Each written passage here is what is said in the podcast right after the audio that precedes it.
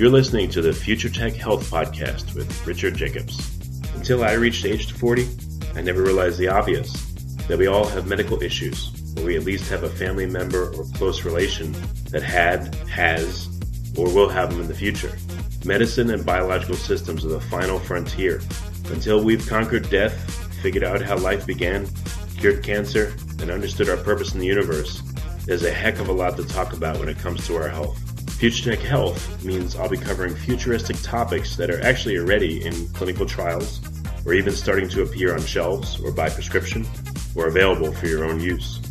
We dive deep into stem cells, CRISPR Cas9, the science of sleep, epigenetics, medical testing, cancer, ketogenic diets, stem cells, aging, regenerative medicine, and more. My goal for you, the listener, is to learn from these podcasts you may very well learn something that may change the course of your life for the better, steer you towards a new career, or give you insight into addressing a serious medical problem. Remember, however, this podcast and its content is informational in nature only.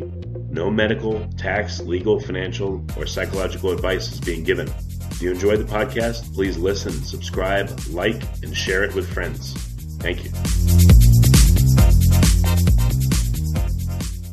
Hello, this is Richard Jacobs with the Future Tech Podcast. I have Ruben Mejia. Uh, he's the CTO of Sports Art. The website is gosportsart.com. So, Ruben, thanks for coming. How are you doing today? I'm great. Thanks for having me. Yeah, so what is Sports Art? What's the company about? So, Sports Art is an, a manufacturer of fitness equipment. We make treadmills, we make strength machines, we make plate loaded machines, selectorized, basically anything that you see in a gym, we make. Uh, we don't make anything like uh, medicine balls or dumbbells or any type of accessories like that. It's more of the the larger machines. Um. And what makes us different than everybody else is that we've got a, a, line of cardio equipment that generates electricity as you work out. So um, we're we're using that to uh, to our advantage and trying to get uh, folks that are um, more sustainably minded. Huh. So for an average gym, I don't know how many treadmills they'd have. For instance, let's say like I don't know, ten or something like at peak time, you know, four, five, six p.m. Let's say, or in the morning, how much electricity can the gym generate from all the people using the equipment? You know, it, it varies on on the age of the treadmill and how well they've maintained it. Um, but pretty much a standard, an industry average for treadmill, a motorized treadmill consumption is about a half a kilowatt per hour. So if you've funny. got 10 treadmills, you're. It'd be funny if the gym was like, we need to rate, we need to work on our electricity bill. The better shape you guys get in, to lower our electricity. So, so they, you know, yeah. they say like the longer you go and the harder you run or jog or walk or whatever, the more electricity we make. You know, so it'd be like a fitness type thing oh. for them. Yeah, funny. Funny enough, we've got customers that actually offer some of their uh, some of their members discounts based off of the amount of electricity that they've that they've generated. That makes sense. That's cool. Yeah, they should have like a calories into electricity program, you know, an exchange program. Yeah, no kidding. We've even done like charitable events where um, if you produce so many watt uh, watt hours, uh, we'll donate X amount of dollars for some charity. Like we did the uh, um, we did one event in Europe where uh, the more gen- more watts you generated, um, we donated water. So we called it the Watts for Water campaign. Wow, that's cool, huh? So what? How did this idea come about? You know, our founder has had this idea probably since the early '80s. Um, but he knew at the time that the, the market wasn't ready. Uh, so about 10 years ago, we finally uh, put it out in the market, and um, it's slowly been adapting. Uh, more more recently, about the last two or three years, it's kind of been taken off a little bit more um, globally. So we've got anywhere from you know a, a small boutique gym to being the only fitness manufacturer allowed to sell uh, our cardio equipment into the sustainable city in uh, in Dubai. And I'm talking like the, the, the sustainable city is complete net zero property. Like you can't drive a car there. Everything has to be electric. They monitor, you know, all, all your waste. I mean, it's it's pretty uh, intensive there, but you know they're they're doing a good thing for the planet, and our equipment is the only one that doesn't consume electricity. It actually generates more than what it consumes. Yeah. That, okay. So the average user is it? Well, okay. So there's different equipment. There's treadmills. There's maybe stationary bikes. There's other stuff like that. Yeah. So um, mm-hmm on average, when someone's using one of those, do they have to work out really vigorously to make it a net zero consumption, or even just casual use works? So our equipment just casually within seconds starts generating more than what it's what it's consuming. Um, when it's turned on and idle, uh, meaning not not in a workout, it, of course it's drawing electricity just like any other device would when it's plugged in and the lights are on. But within three seconds on our on our new treadmill, you're already producing enough electricity to power all the components inside. And if you were charging like a phone, it would provide that electricity as well, plus feedback into a local grid.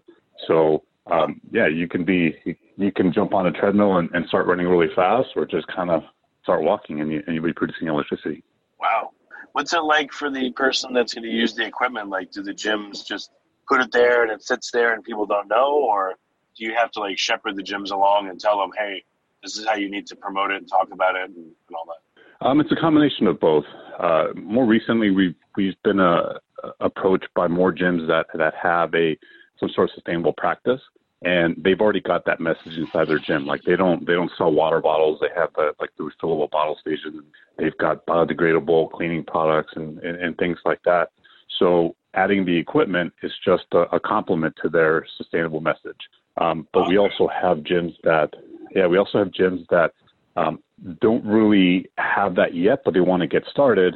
So we kind of coach them into into the message. And we're not trying to to tell the gyms, hey, be a commercial for sports art. No, not at all. Um, we're the only ones that have this type of technology.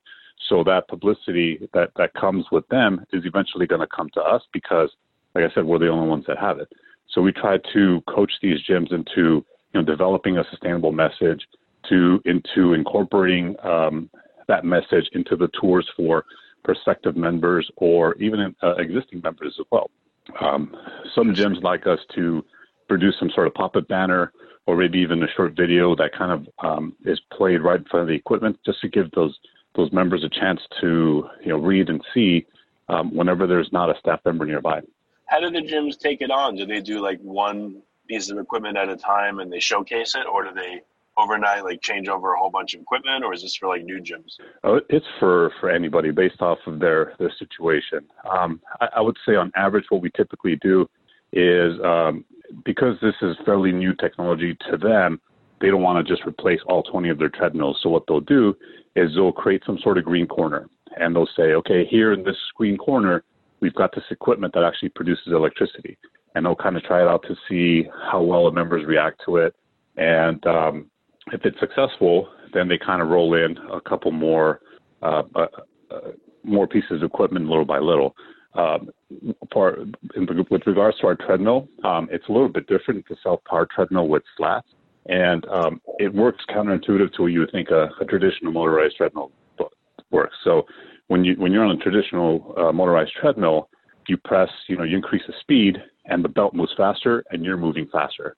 Well, with our treadmill, you have to run faster because you've got a brake that's kind of releasing and you're at an angle. So if you don't run faster, you have the potential to slip off and, and uh, fall off the belt. So um, it takes a little bit of, of adapting just because folks haven't seen it before. But once they, they hear that you're not only burning calories, you're also doing something better for the environment, it's usually a, a bigger motivator for, for those types of gym members. So, uh, hmm, interesting. Oh, can you retrofit existing treadmills and other equipment in the gym? No, no. Our, our technology is patented and it's all built into our equipment. Um, in fact, you, you don't even have to change your, your standard outlets because we, we use your standard three prong outlet that you see at your house or in your office or, or wherever. And uh, you just plug it in and it starts working. That's cool. You, what can you say about how it works? I mean, it's patented, which is great, but like, what's the mechanism by which it, it uh, generates and stores yeah. electricity or just generates? It's actually, yeah, it's actually pretty easy. Uh, think about a, a, hamster wheel, right? If the hamster's on a wheel, it, it's it's moving and it's turning the wheel.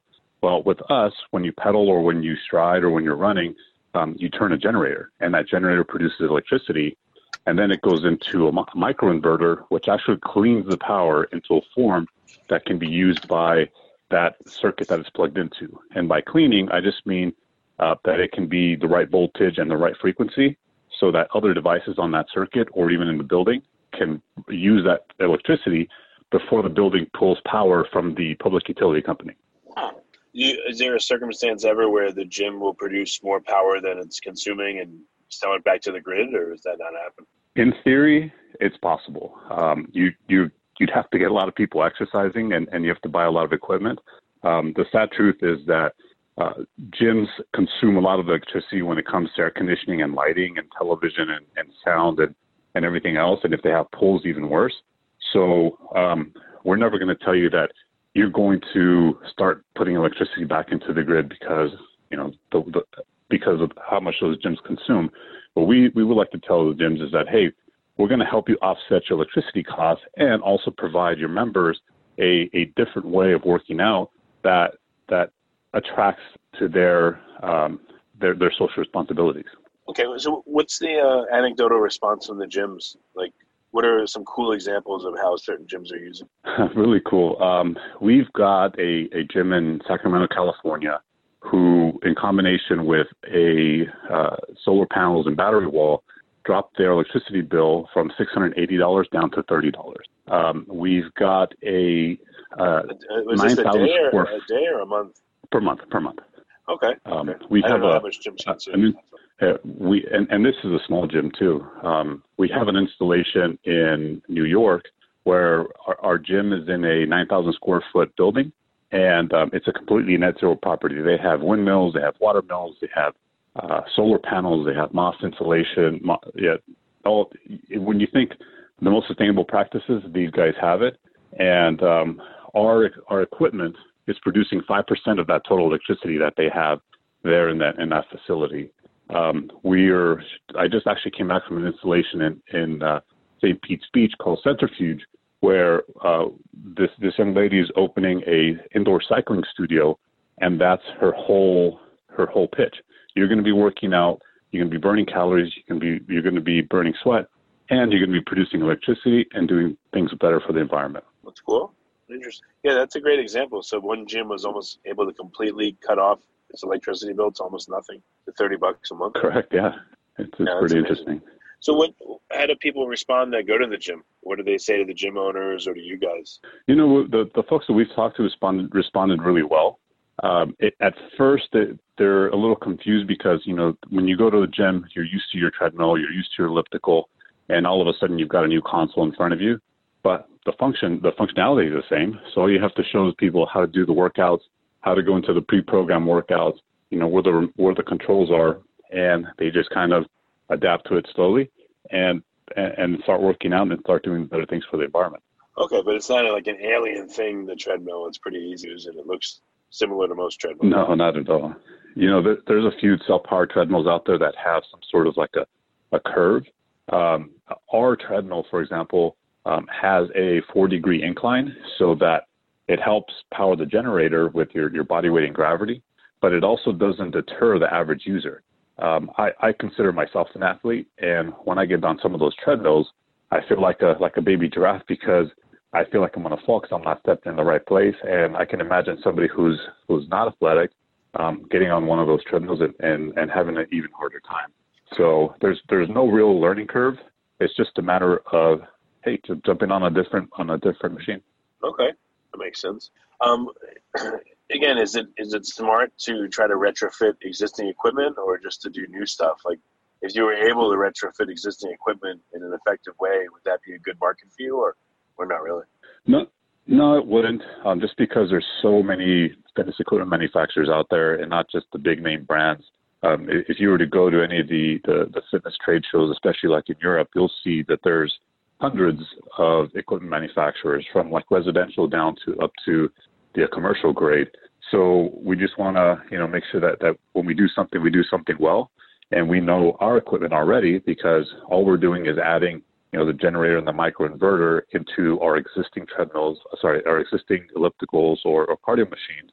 And uh, we're able to, to be more of an expert as opposed to um, just trying to be good at everything. Yeah, it makes sense. Hmm. So, are there particular types of equipment that uh, you know work better with this arrangement versus others? Like a treadmill is the best, or what, what works best? Um, if I were to guess, I would say that the indoor cycle is probably our, our highest producer of electricity, just because when a fo- when folks jump on an indoor cycle, they're really going at it for 30, 45 minutes, even an hour. Um, whereas you compare it to a treadmill, you know, people aren't going to run as long as they would exercise on, on an indoor cycle. However, our treadmill also comes with the push feature. So you add a little bit more resistance And um, it works kind of like the Prius regener- regenerative braking system works, where you apply uh, friction with the brakes, and that friction also uh, produces electricity.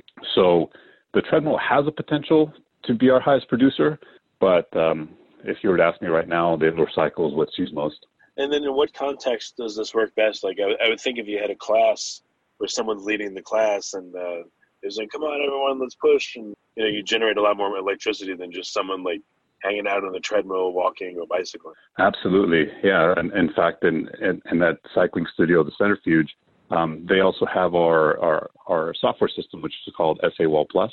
And SA Wall Plus shows you how much electricity that gym is producing and one of the things that I was talking to with Emma, the owner, is that you know during the class you're going to see a number that's that's on the television. You can say, "All right, guys, we want to hit you know up to 1,100 watt hours. You know, we've got 100 watt hours to go," and just kind of using that as a motivator so that people can get on there and, and just start generating as much as they can. Okay, very cool. Um, I don't know any unexpected comments you've gotten from users or unexpected ways in which this could be used. You know, there, as things go on, there's a lot of surprises because people, there's some very creative people out there. Um, and it's just basically using our equipment to complement their existing practices or, or, or what they want to do. Um, our, our technology existed for about 10 years. We're on our third iteration of it. So it, it works. Um, but now people are finding different ways to incorporate it into their, into their, um, into their scenarios. So yeah, it's really how does our equipment help complement your message? And is the goal to make the equipment look as normal as possible, or are there some designs you've made where it looks like it highlights the electricity generation portion of it? Maybe it has like a Tesla coil or you know one of those lightning globes hooked to it or something. Well, the way we differentiate our our EcoPower equipment from everything else is the green siding. So we don't allow the, the customization of those sidings uh, to to reflect whatever the gym's colors. It has to stay green, and that with all of our marketing material and, and all of our PR pushes, we're saying, you know, green is eco-friendly. Green is green. You know, so people are going to naturally associate that green siding to something sustainable. Um, and on top of that, it doesn't it doesn't look any different from our uh, non electricity producing equipment. So you can jump on uh, our upright bike that produces electricity, and you, it'll feel exactly the same as our self powered bike or as our bike that has a a uh, 16 inch uh, touchscreen monitor on it. Okay, hmm. excellent. So what's uh what's ahead for the next couple of years? What new things are you working on? Uh, there's a lot of stuff that I'd like to talk about, but they don't don't really let me. Uh, but just just think, it, what, whatever has motion can probably generate some sort of electricity, and we're trying to find the best way to um, develop that type of machinery. Um, we the the, cell, the generating power portion of it we've already got. It's just a matter of how can we fit it into, say, I don't know, uh, pull-up machine or something. You know, so anything that has motion could potentially turn a generator. So we're looking into different ways in, into doing that. Okay, well, very good. Uh, what what uh, cities are you in? Like, where can people find the gym when they have this equipment? We're all over the world. Actually, we've got huge installations um, in, in China, Japan, Germany, Poland. Uh, in the U.S., it's just now starting to take off, but uh, pretty much anywhere, any major city, you, you can pretty much find us. Um, yeah, you want to come to Seattle? We got places here. We got places in New York, um, Florida, you name it. Um, we can probably give you a, a location. Uh, we're even in, in, a couple large uh, universities as well, like Ohio State and Penn State. So, um, yeah, you, if if you were just to tell me a zip code, I can probably find an installation for you. That's great. Are there certain chains that tend to carry your stuff, or is it more independence? It's a lot more independence with uh, a few hotels. Um, it's a lot harder to get into the chains just because of, of all the bureaucracy and and uh, the processes that they have. But um, pretty soon we'll, we'll be in there. I'm, I'm sure that the big chains are not going to be ignoring their uh, their members for too long, and they're gonna they're gonna initiate those talks. So Right now, what we're doing is we're focusing on the folks that um, really have an interest of bringing our equipment into the gym, and soon we'll focus on you know the much larger change to bring this on a, on a, on a broader level. Okay, excellent. Well, Ruben, thanks for coming on the podcast. It's a very cool idea, and I hey. think it's great. Thanks for having me, guys.